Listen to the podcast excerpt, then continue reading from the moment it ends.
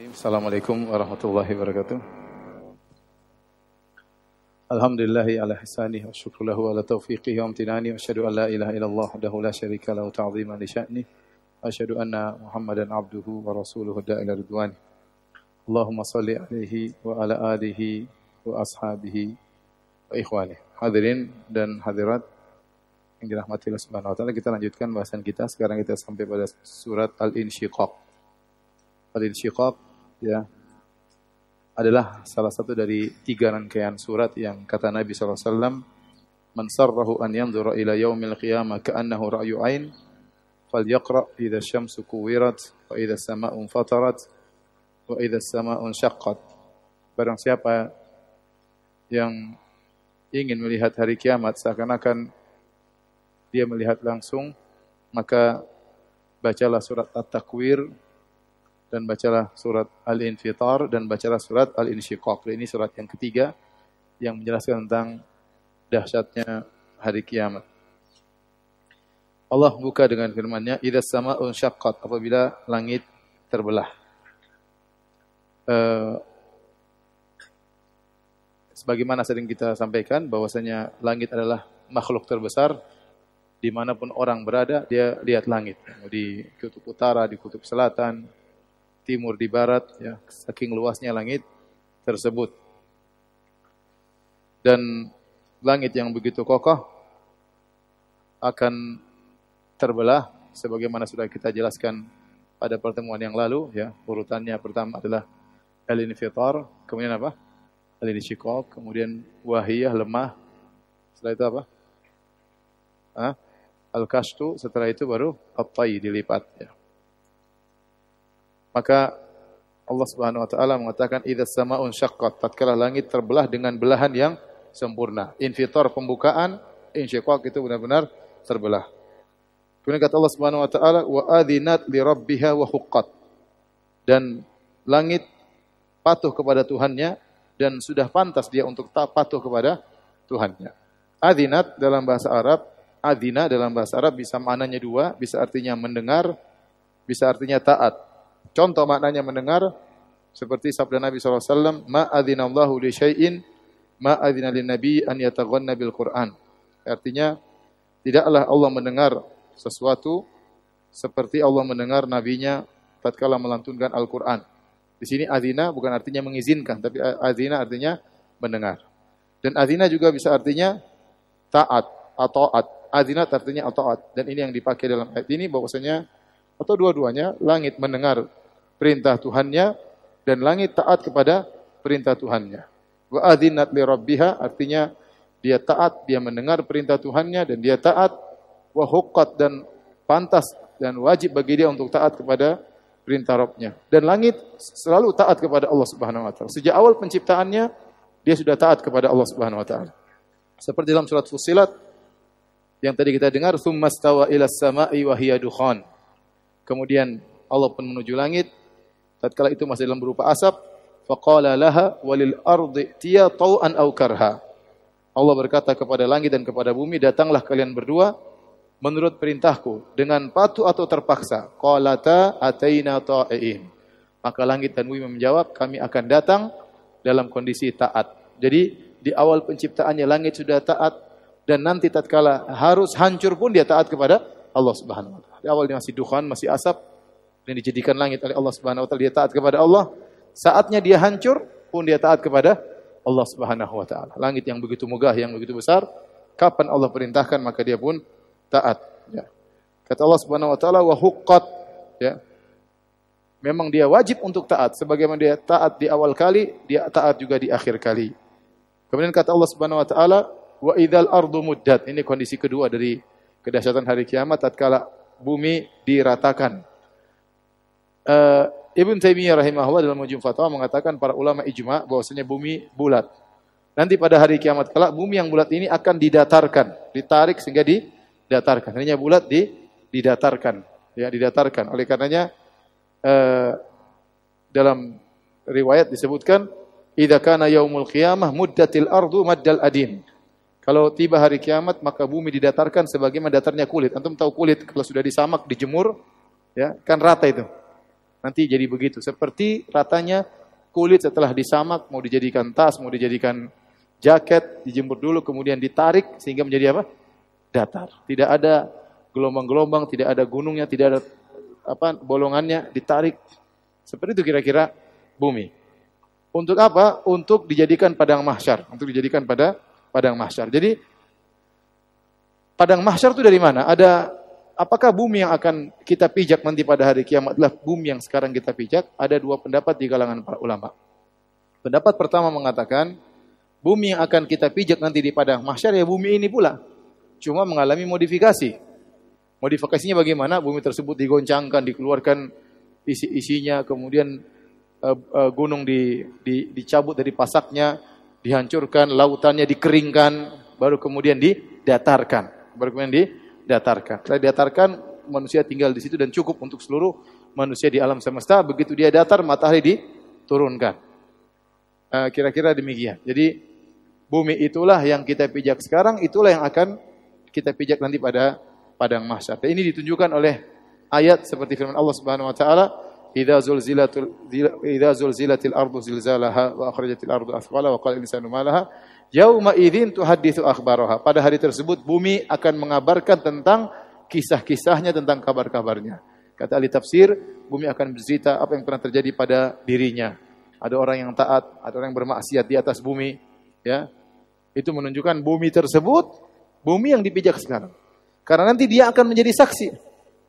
Oleh para ulama mengatakan kenapa tatkala seorang salat Id pergi dari satu jalan pulang dari jalan yang lain, katanya supaya banyak saksi. Karena pada hari kiamat bumi akan menjadi apa? Jadi saksi. Berarti bumi yang kita pijak nanti di padang mahsyar itulah bumi yang sekarang ini, cuma sudah dimodifikasi. Paham? Pendapat yang kedua, bumi yang ada sekarang hancur, Allah datangkan bumi yang baru. Allah berfirman, "Yauma tubaddalul ardu ghairal ardi was samawat." Hari di mana bumi diganti dengan bumi yang lain. Diganti ini maksudnya apa? Apakah didatangkan yang baru atau dimodif? Tadi dua pendapat. Ada yang mengatakan diganti, maksudnya dimodifikasi. Ada yang mengatakan diganti benar-benar datangkan bumi yang yang baru. Oleh karenanya Ibnu Mas'ud berkata tentang padang mahsyar ardun bayda dataran yang putih ka'annaha fiddah seperti perak lam yusfak fiha damun haram. Itu tanah yang tidak pernah ditumpahkan darah haram di tanah tersebut.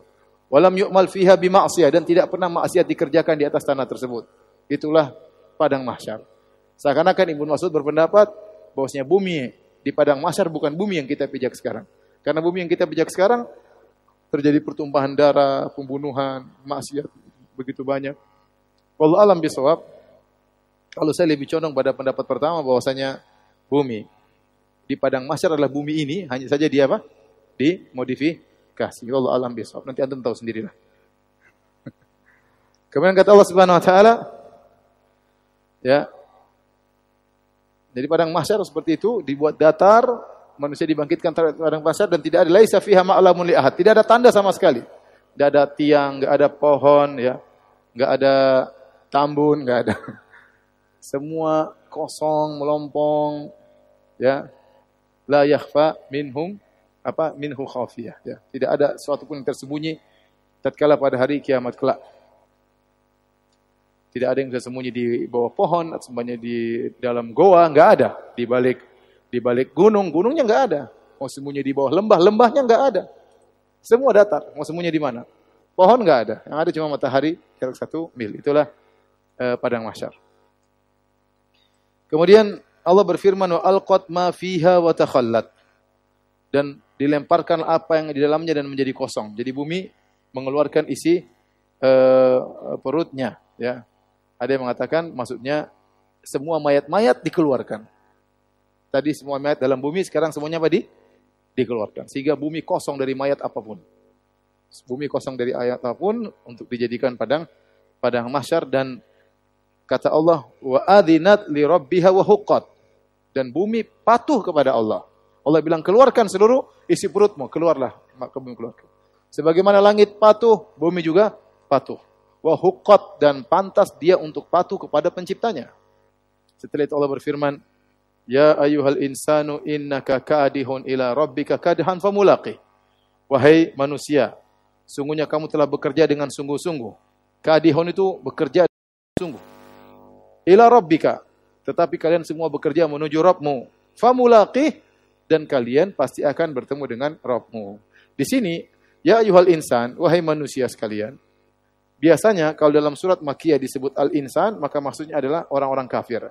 Tapi kata para ulama, untuk surat ini, kalau berkata, tatkala Allah berfirman, ya ayuhal insan, wahai manusia, maksudnya mencakup umum, kafir maupun mukmin. Inna kakadihun ila rabbika. Sungguhnya setiap hari itu kalian berusaha Menuju siapa? Menuju Allah Subhanahu wa taala. Dengan amalan kalian, dengan kerjaan kalian. Kalian mau baik, kalian mau jahat, kalian tetap menuju Allah. Tidak ada yang stop, semuanya berjalan. Semuanya berjalan dan manusia semuanya berusaha. Satu berusaha mencari harta, satu berusaha beribadah, satu berusaha mencari jabatan, satu berusaha menjadi orang terkenal, satu berusaha merampok, satu semuanya berusaha. Kita semua berusaha. Dan semua usaha kita itu tetap mengantarkan kita kepada Allah, apa pun usaha kita. Mau usaha yang baik, mau usaha yang buruk, semuanya mengantarkan kita kepada siapa? Allah Subhanahu wa taala. Famulaqih dan kau pasti ketemu Allah Subhanahu wa taala, pasti. Kau ketemu dengan Allah dan kau akan ketemu hasil usahamu selama ini. Ya, tidak ada orang bisa mundur. Kalau sudah tiba ajalnya, dia berarti sudah sampai pada titik dia akan bertemu dengan Allah Subhanahu wa taala. Maka silakan Anda berusaha, tapi usaha yang benar.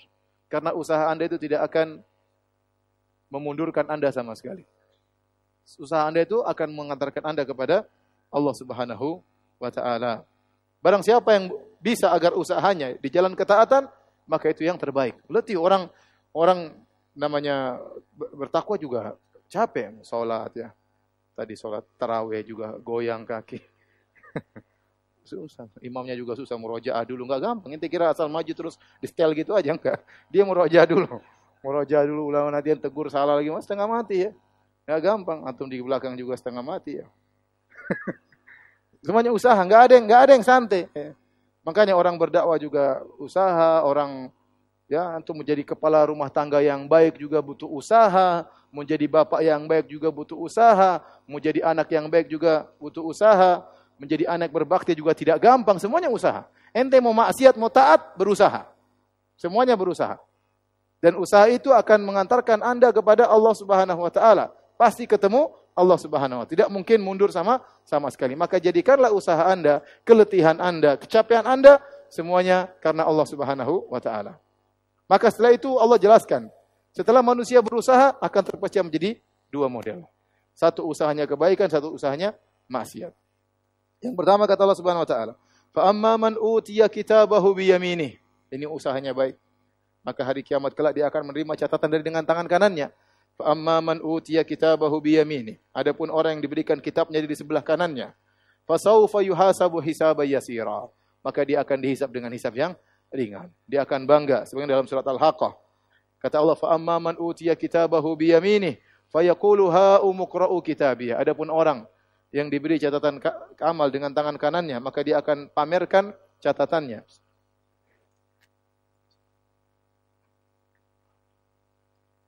Dia bilang, ha umukra'u kitabiyah. Ini lihat catatan. Raportku. Raportku selama di dunia. Isinya biru semua. Ya. ya. Dia bangga. Ya. Karena terima catatan. Ya. Dia bilang, ha umukra'u kitabiyah. Lihatlah catatan amalku. Dia bangga. Tidak apa-apa saatnya dia bangga. Dia berhasil selama ini. Maka dia tunjukkan kepada orang-orang inilah catatan amalku. Dia mengatakan, Inni dhonantu anni mulaqin hisabiyah. Saya sudah percaya sejak di dunia, saya akan bertemu dengan yaumul hisab yaitu hari hari ini. Dalam ayat ini kata Allah fasaufa yuhasabu hisaba yasira, maka dia akan dihisab dengan hisab yang ringan. Hisab yang ringan sebagaimana dalam hadis ya. Lihat halaman 227. Halaman 227 kata Ibnu Umar, sami Rasulullah SAW yaqul, aku mendengar Rasulullah SAW bersabda, Inna Allah yudunil mu'mina, Allah mendekatkan seorang mukmin fayadhu alaihi kanafahu wa yasturuhu. Maka Allah pun menutup dia. Tidak ada yang lihat. Hanya antara dia dengan Allah Subhanahu wa taala. Fayaqul lalu Allah bongkar sebagian maksiat yang dia lakukan. Kata Allah ata'rifu dzamba kadza? Tahukah engkau dosa ini? Ata'rifu dzamba kadza? Tahukah dosa yang pernah kau lakukan ini? Kata dia na'am. I rabbi. Allah bilang kau tahu ini? I rabbi benar ya Allah saya tahu. Hatta qarraru bidzunubihi sehingga dia mengakui dosa-dosa yang ditunjukkan kepadanya wa ra'a fi nafsi annaha annahu halak dan dia menyangka dia akan binasa masuk neraka. Tapi apa kata Allah satartuha alaika fid dunya. Waktu di dunia saya tutup aib-aibmu ini. Orang sekarang di akhirat pun Allah tutup. Allah tidak bongkar di hadapan di hadapan banyak orang, tapi antara Allah dengan ini. Tapi Allah bongkar. Kau masih ingat ini? Masih ingat ini? Masih ingat ini? Di dunia saya tutup semua aib ini di hadapan orang-orang. Wa ana kufiruha lakal yaum. Maka hari ini aku akan ampuni dosa-dosamu. Jadi itulah namanya hisaban yasira dihisap oleh Allah tapi ringan. Tidak dibongkar semuanya.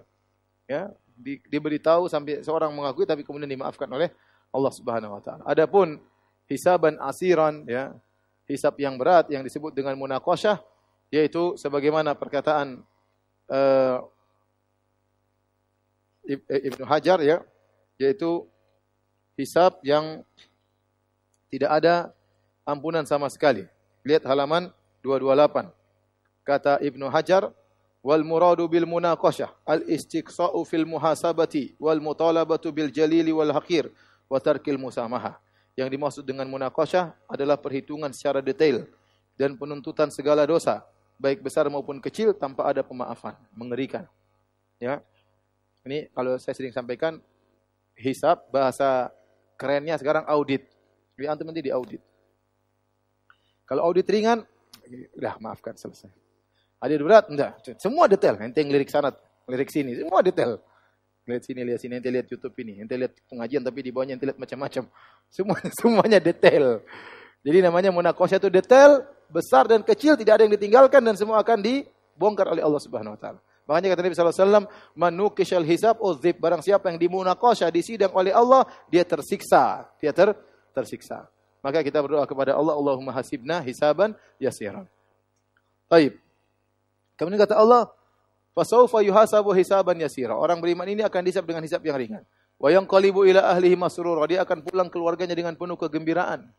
Ya, ketemu bidadarinya, ketemu istrinya di surga dengan penuh kegembiraan.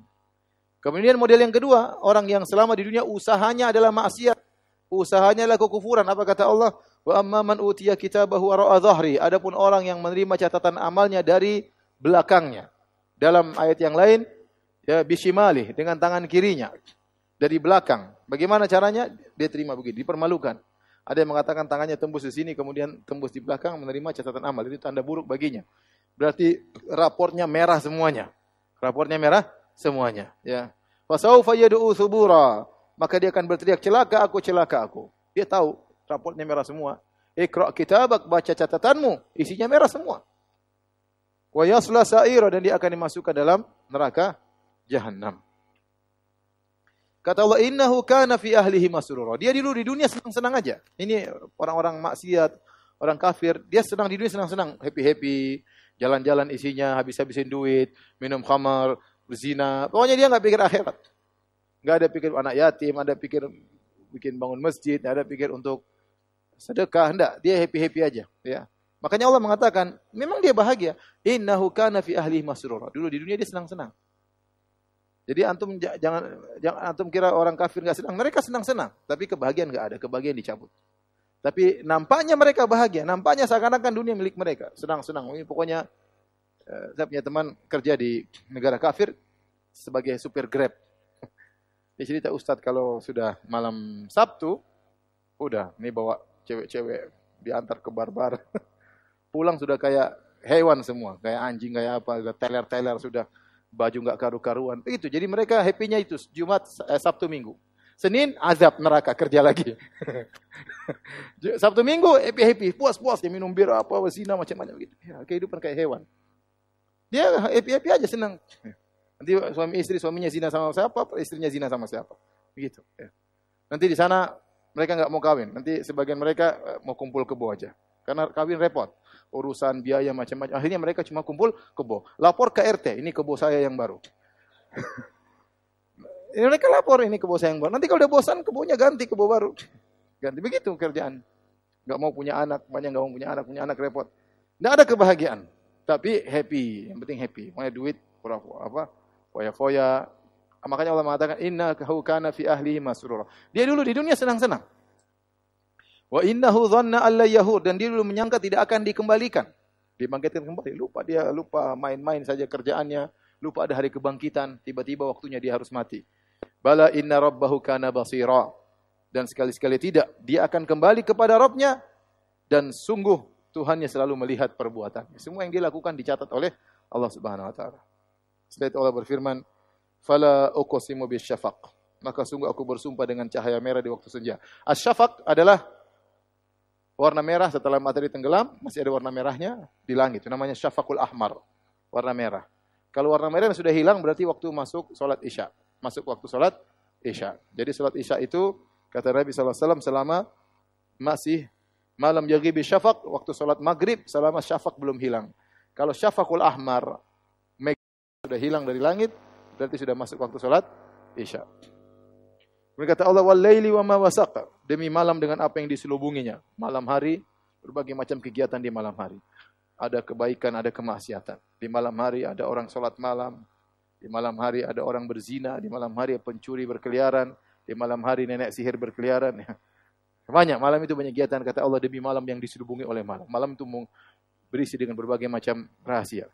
Wal qamara idza tasak dan bulan apabila menjadi purnama. La tarkabunna tabakan an tabak. Sungguh kalian akan melalui tingkatan demi tingkat kehidupan. Apa maksudnya la tarkabunna tabakan an tabak? Sungguhnya kalian akan melalui tingkatan-tingkatan. Banyak pendapat. Di antara pendapat kalian akan melalui tahapan-tahapan dalam kehidupan ini dari masih kecil, janin, kemudian bayi, anak-anak, kemudian SD, SMP mulai balik, mulai tahu cewek ya, kemudian uh, melamar ditolak, kemudian kawin ya, kehidupan lagi punya anak, terus kehidupan. Kemudian 50 tahun mulai tua, mulai semuanya apa? Tua 60. Seakan-akan Allah bilang ada tahapan terakhir mati. Ketemu Allah Subhanahu wa taala. Nah, tahapan-tahapan ini sebenarnya pelajaran bagi kalian bahwasanya kalian tidak akan pada satu posisi terus. Ada suatu saat kalian akan apa? Akan meninggal. Karena kalian lihat ada perubahan. Kecil, besar, kemudian, dan selanjutnya sampai akhirnya meninggal dunia.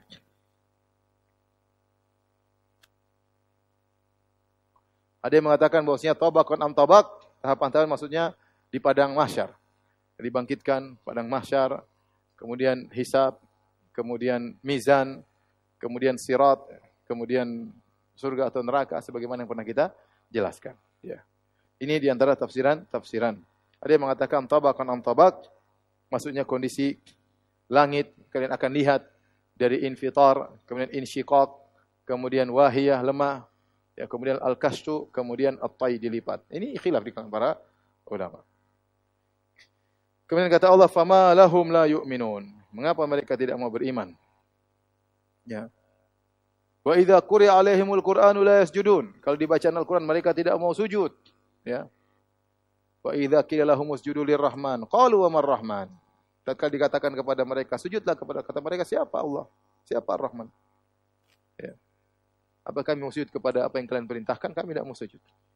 Ya, adapun kaum muslimin tatkala diperintahkan sujud maka mereka sujud. Di antara ayat sajdah adalah ayat ini. Kata Abi Rafi' radhiyallahu anhu sallaitu ma Abi Hurairah al-atamah. Aku salat di belakang Abu Hurairah dan Abu Hurairah baca surat idza sama'un syaqqat. Ya. Salat Isya. Fasajada maka dia pun sujud. Fakultu ma hadhihi? Apa ini? Kenapa kau sujud? Qala sajud sajadtu biha khalfa Abil Qasim. Aku pernah sujud karena lewat baca ayat ini di belakang Nabi Muhammad SAW. Fala azalu asjudu biha hatta alqahu. Dan aku terus akan sujud kalau mendengar ayat ini sampai saya bertemu dengan Muhammad alaihi wasallam. Kata Allah Subhanahu wa taala, "Balil ladzina kafaru yukadzibun." Bahkan orang-orang kafir itu mendustakan Allah, mendustakan hari kiamat, wallahu a'lamu bima yu'un. Dan Allah mengetahui apa yang mereka sembunyikan dalam hati mereka. Apa mereka sembunyikan Allah tahu. Pendustaan, kekufuran, kemunafikan.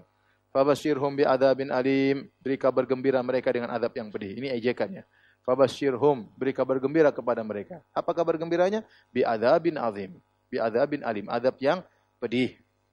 Ya illa alladziina amanu wa amilus solihat lahum ajrun ghairu mamnun. Kecuali orang yang beriman dan beramal saleh, maka mereka akan mendapatkan surga apa namanya balasan yang tiada putus-putusnya. Subhanallah kata Ibnu Katsir perhatikan, antum baca halaman 235. Sungguhnya Allah memberi karunia kepada penghuni surga dalam setiap kondisi, dalam setiap detik, dalam setiap saat. Sungguhnya mereka masuk surga karena karunia dan kasih sayang Allah Subhanahu wa taala, bukan karena amal mereka. Maka Allah memberi karunia kepada mereka selalu dan selamanya. Segala pujian hanya milik Allah selama-lamanya. Semua itu karena para penghuni surga selalu memuji, selalu diilhamkan untuk bertasbih dan bertahmid sebagaimana mereka bernafas. Ya. Makanya disebutkan ahlul jannah yulhamuna tasbih wa tahmid kama yulhaf, tulhamuna nafas. Sungguhnya ahlu al-jannah itu diberi ilham untuk bertasbih dan bertahmid sebagaimana mereka bernafas. Jadi mereka senantiasa memuji Allah. Kenapa selalu mereka senantiasa memuji Allah? Karena setiap kondisi mereka selalu dalam kenikmatan. Tidak ada satu detik yang lewat kecuali mereka dalam apa? Kenikmatan. Makanya Allah mengatakan, lahum ajurun ghairu mamnun. Bagi mereka ganjaran yang tiada putus-putusnya. Semoga Allah masukkan kita dalam surganya. Demikian kajian kita. Ada yang bertanya? Kalau tidak ada, Alhamdulillah. Subhanakallah bihamdik, asyhadu an la ilaha anta. Assalamualaikum warahmatullahi wabarakatuh.